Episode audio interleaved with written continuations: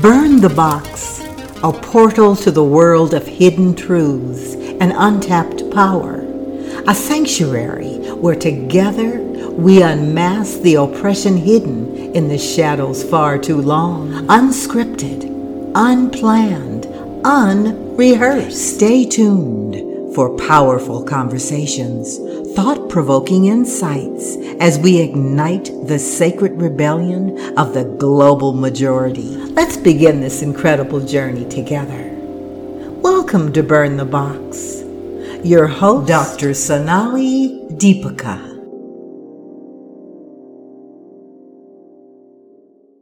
Welcome to another episode of Burn the Box.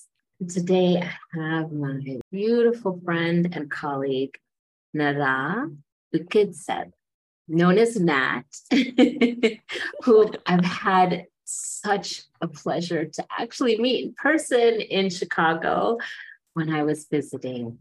So welcome, Nat. Thank you, Sonali, for having me. oh, thank you for being here. I'd love to know what's alive for you around this whole concept of burning boxes, expanding out of places that feel constricted and contracted, mm. or anything related to that. For me, it's that richness of my exhale when mm. I see mm. myself stopping contorting my body mm-hmm. to fit mm-hmm. into a tiny box of social identity, whether mm. that is the Asian identity, the immigrant identity, the gender identity of a mm. trans experience. Mm. And I can just burn all of them and let that fire alchemize my mm. oppression into my liberation. And I can just expand and take up that space. Mm. Thank you. I felt the what came through was the full permission given yourself to burn all those boxes, to be who you are, to express your true essence in the way that you choose. That mm. doesn't fit into any any one of probably so many boxes, but the three that you mentioned, especially. Yes. yes. Ah, it feels good to share that with you. Thank you mm. for asking. Mm. I'm curious if there's one of these boxes that's really feeling very present right now, or was maybe it was the hardest one to navigate, or what comes through about these three boxes? Yeah, I feel like I'm happy to burn them down at any moment, gladly. gladly ready to do it. But I also have in my purse mm-hmm. backup boxes just in case I need to put myself back in those boxes for safety. Mm. Yes. Where I might have to put myself in the trans women box and use mm-hmm. my cisgender passing privilege mm-hmm. to appear very feminine, very pretty, to be mm-hmm. and be perceived as non-threatening to the person in front of me. Mm-hmm. So when I need to protect mm-hmm. myself, to code switch and stay alive, I'll just mm-hmm. go back to my backup box. But when I feel safe enough and connected enough with the person that I'm with, like you right now, mm-hmm. I could just put my backup box in my purse and just be me. Yeah. Oh, as long that you're speaking to that, that we can have the backup boxes, that we can do, we can choose when we want, maybe we don't even want to, but when we need to, when we have to, when it's about survival, when it's about protecting ourselves when we need like that extra armor, extra, mm. you know, kind of like buffer there. We can choose it, but then we can put it away because we want it burned. yes, absolutely. yeah, because when I was a young trans woman, Mhm. my life was all about what would I wear that morning to look feminine, what Mhm. lipstick color, how I'm going to wear my eyeliner. And that was all my life was. And I don't want my life to be just about the lipstick color and what mascara to wear. I want to live, right? yes. So the the ability to be able to put the box back and put myself back in it, and like you said, choosing Mhm. that just that feels really good. Mhm. Mm. Yeah, there is a, a spaciousness about that, an expansiveness, and an aspect of liberation where we can sometimes choose to go back into the box or to, to present in a certain way when it best serves us, but to know that we are not that box or that we don't belong in that box. Or that we Not at we're so much bigger.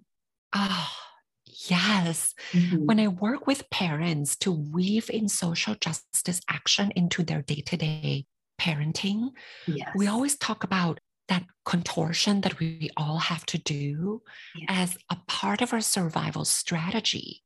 Yet, Mhm. surviving, it's not all of who we are. We are so Mhm. much more. Yes. Yes. So much of our, like what comes with these boxes, right? The conditioning and the defenses that we have created, need for survival out of self protection.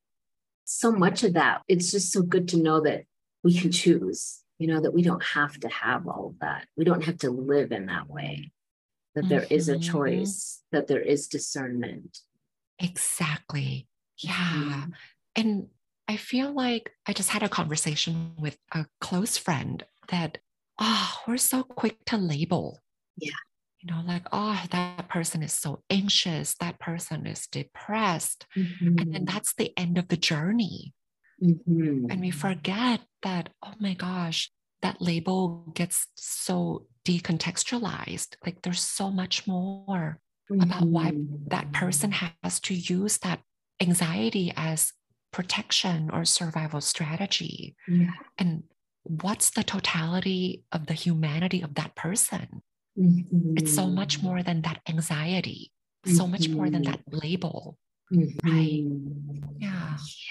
Yeah, as you're sharing, what was coming to me is like the layers, right? The depth and the, you know, what we uncover when we peel back layers or kind of go to excavate these aspects mm. of it. Like, yes, anxiety is a surface thing, it's something that showed up in response to who knows how many different experiences and what's happened with our nervous system, what's happened with our defenses it also what you referred to earlier about the lipstick color and stuff like that what people see and was you know something to reflect how you wanted to appear but there was there's like so much more to that whole experience that was like just the surface Mhm. Absolutely.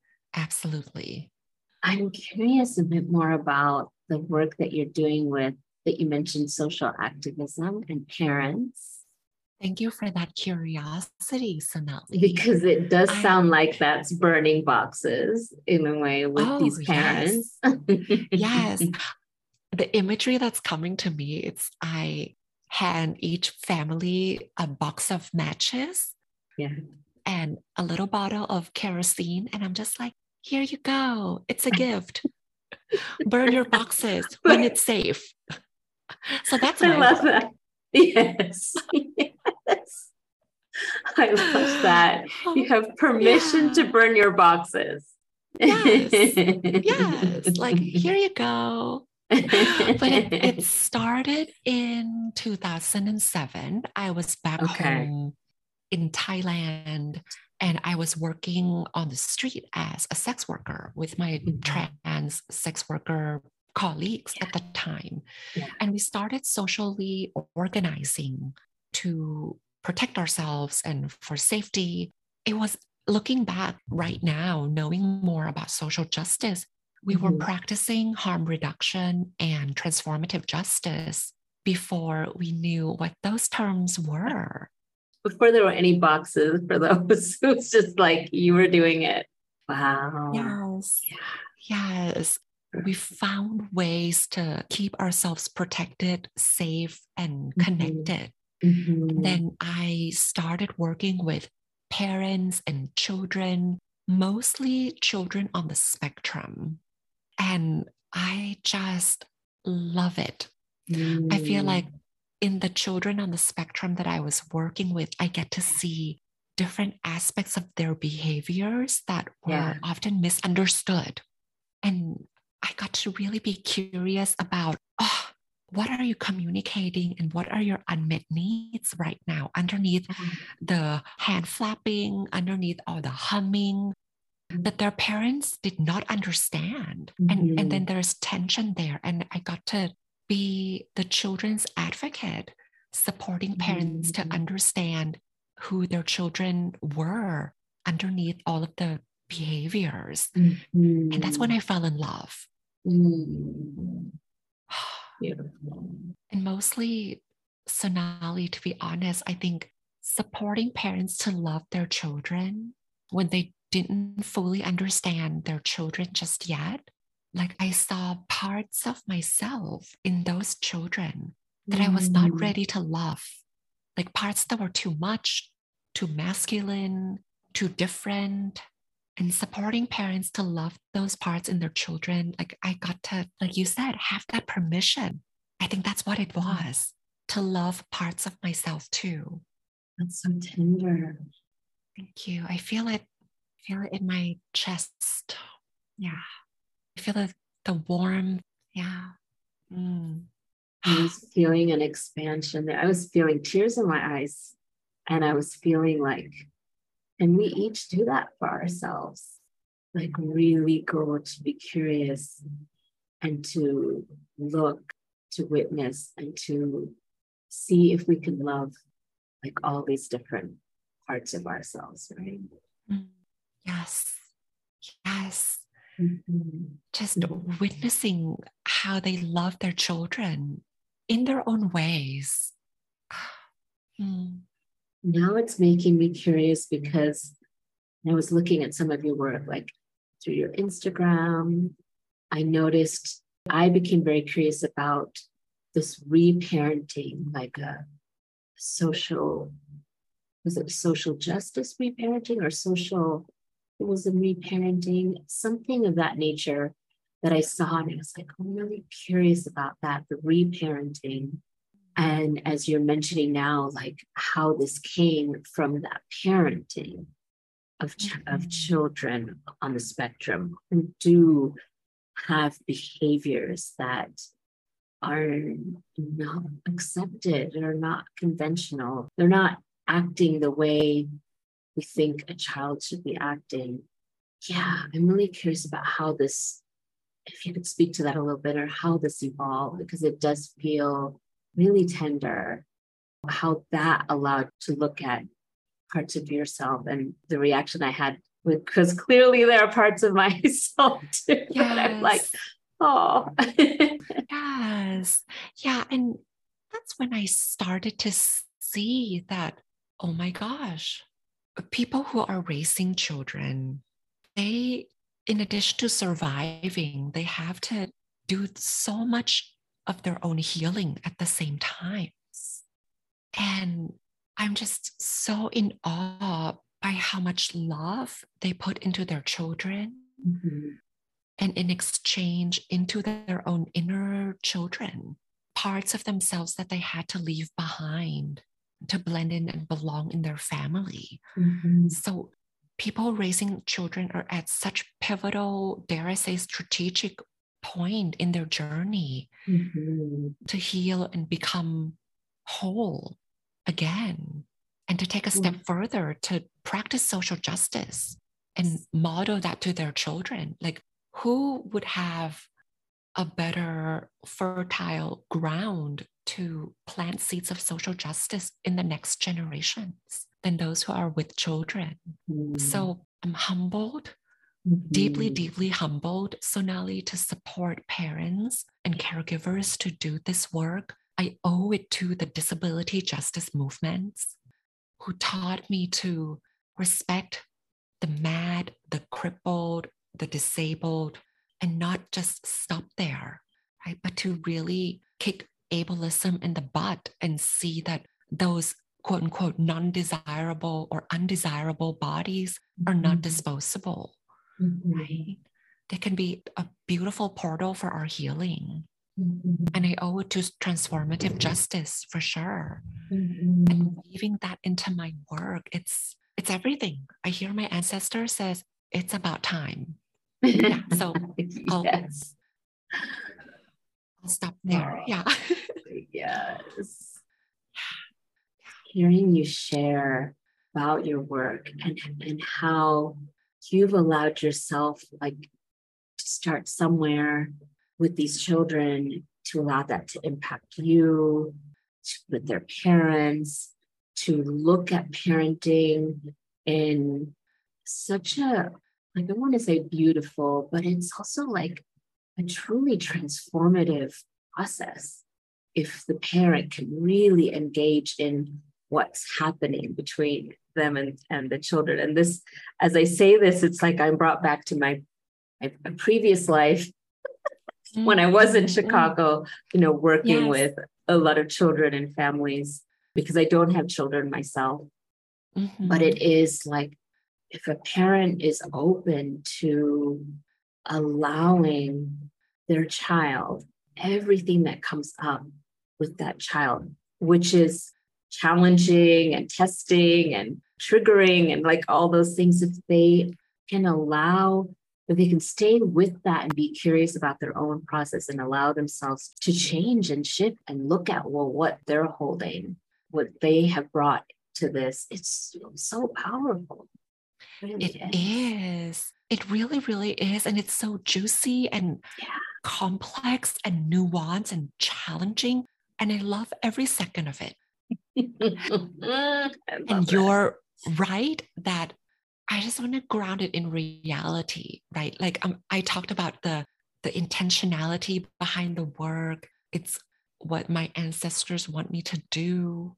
But at the same time, the parents that I work with, they tell me that, okay, Nat, it's all beautiful. I want to do it. And I have five minutes waiting for my child to finish pooping on the toilet.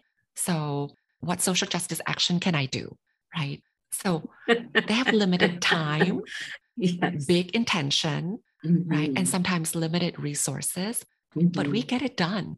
We peel those Mm. layers, we get to the root of it. We talk about Mhm. capitalism and colonialism and white supremacy and Mhm. patriarchy shaping how you're parenting your child. And slowly we unlearn. We drop into the body, we notice different cues, and Mhm. we do it five minutes at a time while their kids are pooping. We do it. Oh my God. I mean, for anyone who thinks that change isn't possible or social justice isn't, they don't have time or something like what you just shared, it's like, there's time. You got five minutes. yeah. You got five minutes while you might be moving yourself out the toilet. Exactly. exactly. Like we we Oh. find possibilities Mm. together. We Yeah. struggle together and we find hope together Yeah. in this like tiny daily practice of social justice in the home, Sonali. Like I see Mhm. parents turn on the news Yeah. and they they're stuck in that freeze mode of Mhm. holy I don't know if I can swear in your podcast. yes, go ahead. Holy shit, right? Like I'm raising my kids during this racial awakening, pandemic, climate apocalypse, violence Mhm. everywhere. They're in this freeze state.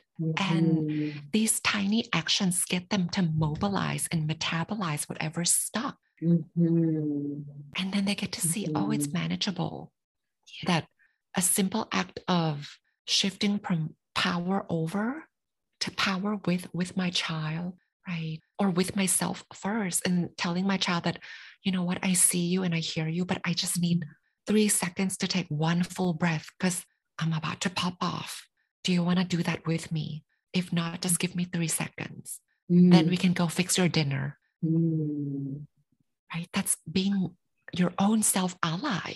Yes. That's modeling to your child how to not be a savior, but how to be in solidarity with yourself. And that little action, Sonali, it's, it's what keeps us going and what keeps parents mm. in my mm. community going. Yes. Ooh, I was just talking to another coach and, and someone I've just connected with on Instagram, an Indian coach who does like yoga, Ayurveda, and and we just said one of those things. Most of social media, I'm not like hugely into. I mean, I'm there, but like I love when you can connect. You know that that's fun to me. And we we went back and forth because she had some questions um, about the work she's doing and and things like that. But this concept came up when it comes to making change, which is what you're mm. giving examples of. Um, that I had learned from another teacher some years ago from Japan. Like it's a Japanese concept of kaizen, like taking, making the small, like there's a big change. Okay, that big change may be like there's so much resist. I mean, it's so hard to make a big change. I'll just give a simple example of, you know, you're waking up. At, I'm waking up in the morning at eight, but I want to wake up at six. But my gosh, that's like a huge change. So the yeah. Kaizen idea would be like, okay, we'll wake up at 7:45, start there, you know. And I'm just hearing that concept and what you're doing with these parents, because it's like change is possible, change is available. And like with social justice, which is huge, we can do it in these little pieces, you know, these little. Yes. I often think of Toni Cade Bambara always when they talk about making the revolution irresistible, right? Mm. And it's irresistible and juicy and yummy in these tiny steps. Mm-hmm. Tiny, tiny steps, but very potent and very intentional. Like our teacher, Resmaa Menakem, talks yeah. about getting those reps in. The I reps. talk about that with yeah, I talk about it with parents all the time. And and yes. you can tell that I don't work out because I do reps like this. yeah. It's in those little things, right? Yeah. Little things. I love that you're teaching that and then you're getting to see the change that's happening, the impact that's happening to do these small things. Can you is there any example of that that you can share? In a family, maybe. Definitely. Definitely. I know. I'm just asking that. Putting you on the spot.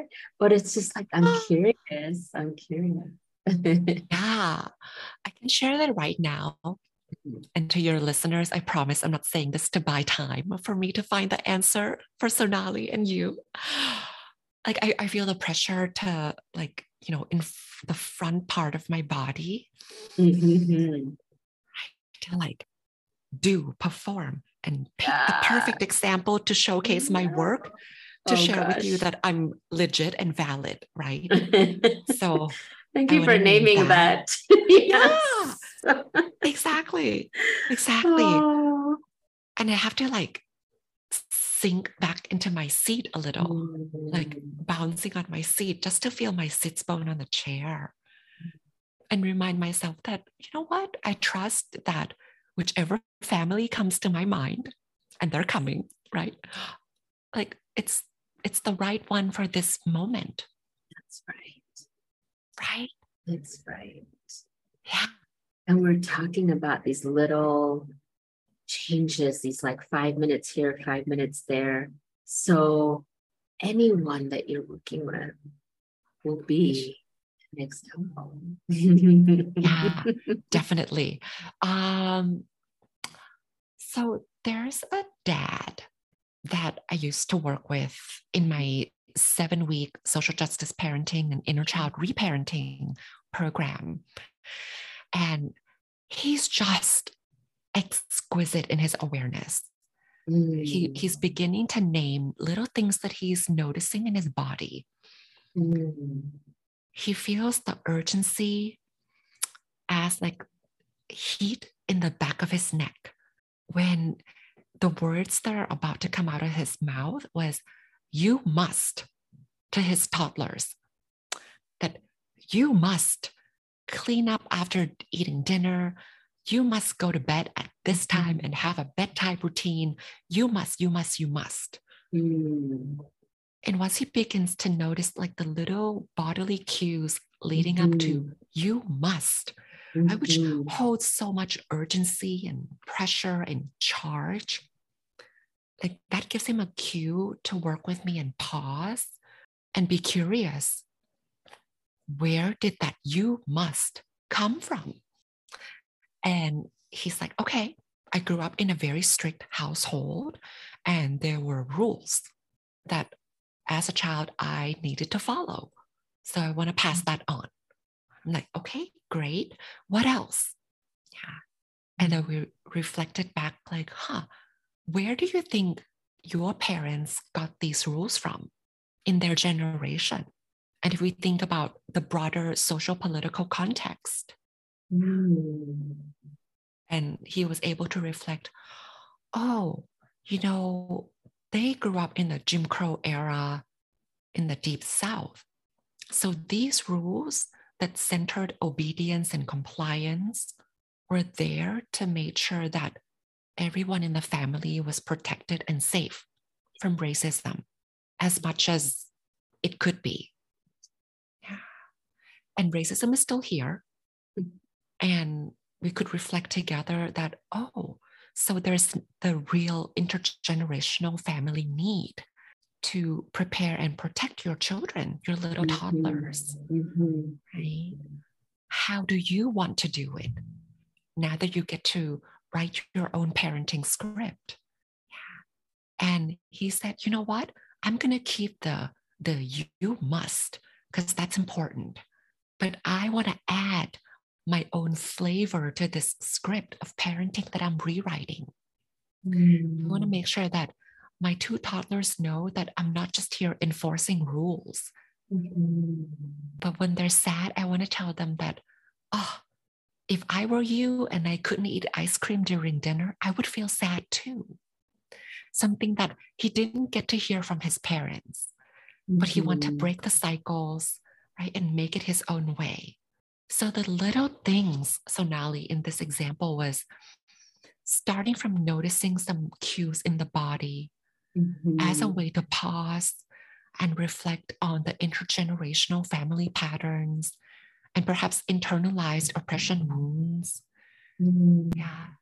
And start to heal those wounds, rewrite some family scripts, and find ways to realign this dad's parenting with his own values. Yeah. That is so powerful. Thank you for sharing. Thank you for holding space. Yeah. Yeah. I just suddenly had this like, I mean, I've left. I'm not going back also to my former career. But if I were in that, I would love to, it would be so beautiful to collaborate. You know, it just is like, this is the work that you're doing. It's it's so like healing of the intergenerational mm-hmm. trauma. It's like taking it to like these small small so what appears small but it's like really huge to re to guide a parent to slow down enough to to witness and have an awareness of oh this was what was coming because that came from my parents and probably their parents and probably their parents you know like it came down this way and i have that that power to be able to shift it like Mm. that gift to the children not having to hold all of that that most of us have you know Yes. Yes. And I, like 15 years of doing this work, Sonali, I feel like we want to prepare and protect our children. The ways that we had to overlearn when we were little, how to Mhm. prepare and protect ourselves from our caregivers rejection, humiliation, criticism, right? And also racism, oppression, all the isms, you name it. And sometimes it comes across as you must obey and do as I said. And I feel like the honor of my work is simply holding the mirror for parents to see, oh my gosh, you love your child so much, so, so much. And I wonder if we can find a way for you to love your child from the scar and not from the wound. Mm. Mm. Yeah. It's amazing. I feel there's something that comes up of um, it is like a joy. It is again like heart centered and expansive, but a joy that I feel for all these parents you're working with and everyone who's getting to experience you and your essence and what your lived experience, including all the somatic abolitionism journey that we've been yes. on. Yes. Yes. Mm-hmm. Yeah. I feel excited, Sonali. Like, mm-hmm. how can I not love the parents I'm working with, right? Like they're raising their kids in a pandemic and you know, with all the uprisings and all of that. I'm like, oh my gosh. Yeah, it's an honor to be a trans auntie in the village and supporting them, you know? Yeah. yes. Oh, I love that so much. The village, yes. yeah. And the somatic abolitionism piece that you just mentioned. Mm-hmm. Wow, to to hold space for parents to just connect with their body for for three seconds and then shake it off right and then mm-hmm. we do it mm-hmm. in small bites mm-hmm. That was mm-hmm. so transformative mm-hmm. yeah mm. yeah oh, thank you so much I've, I've just really enjoyed. Well, I really enjoyed getting to meet you in person, and I'm really enjoying getting to connect here. And I'd love for you to share where people can find you, um, and if there's anything um, that you want to share about your work that you're offering to invite them to.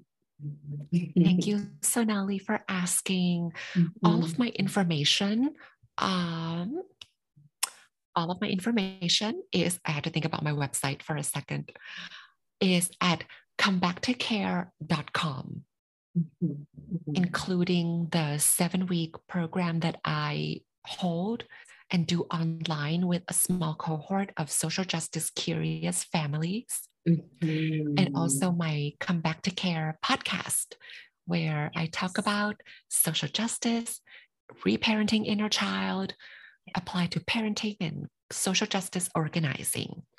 It's really fun. Oh, yeah. I love that. And we'll have all of this, all of your information in our show notes. But yeah, I'm so glad you got to just to share that so anyone who's listening to to be able to get it. Thank you, Sonali, for holding space and for your curiosity and kindness and reflecting it back what I do and what I embody. I mm. I I wish everybody had that that person to reflect back and hold that mm. little mirror. Right? Like look at your own divinity and beauty. So thank mm. you for doing that. Oh, you're so welcome. Thank you. Thank you. And just an awareness that you're doing that for so many people as well. It's beautiful. It is a way of allowing people to see their expansiveness and that they don't fit into we can choose to fit in boxes like we said but they they're not a box they're not in a box their essence mm. is far far bigger yes absolutely absolutely Thank you, Sonali. So much fun burning boxes and yes, doing all of that with you. Thank you. Thank you. Thank you for listening and being a part of the Burn the Box movement.